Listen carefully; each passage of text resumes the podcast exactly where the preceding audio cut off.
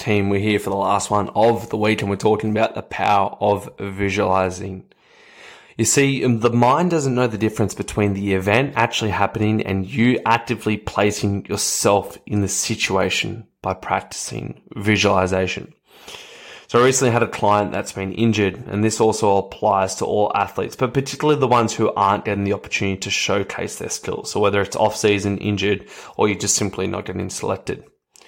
So I was chatting to this client about pr- improving without n- needing to actually be in the performance. And I'm not trying to sugarcoat this. Obviously, being in the performance, we get better data, we get video, we get all these sorts of things. But I'm talking about how we can still find an edge and how we can still improve without having that ability to perform based on whatever situation or circumstance you're in. Performance is about executing the moment, adapting to what is in front of you and manage your emotions, sorry, so you can effectively make the right decision. So creating time and space to sit down and place yourself in game scenarios and performance scenarios is an awesome way to actually accumulate reps. Not, uh, not only are you building skin in the game, but you're learning to manage your thoughts, feelings, and breath efficiency so you can execute better. But you might be thinking, yeah, but sitting in silence, there isn't much external noise going on. It's completely different to the performance. And I could agree, but I could also disagree. See, we can sit at the beach. We can sit on the side of the road where there's cars. We can do it after a gym set. We can do it when you get home from work and you're flustered and a little bit hungry. Maybe when you're frustrated or angry.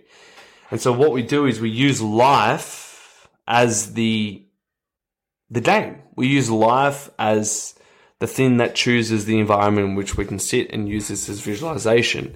And life acts as this metaphor, same on the field, when things aren't happening and there's a little bit of chaos and there's a little bit of noise and you're a little bit frustrated.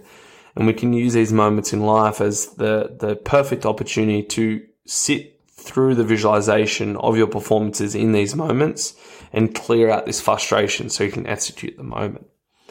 So of course, sitting in your house in silence will do the trick. Okay. And I think that is also a very important thing.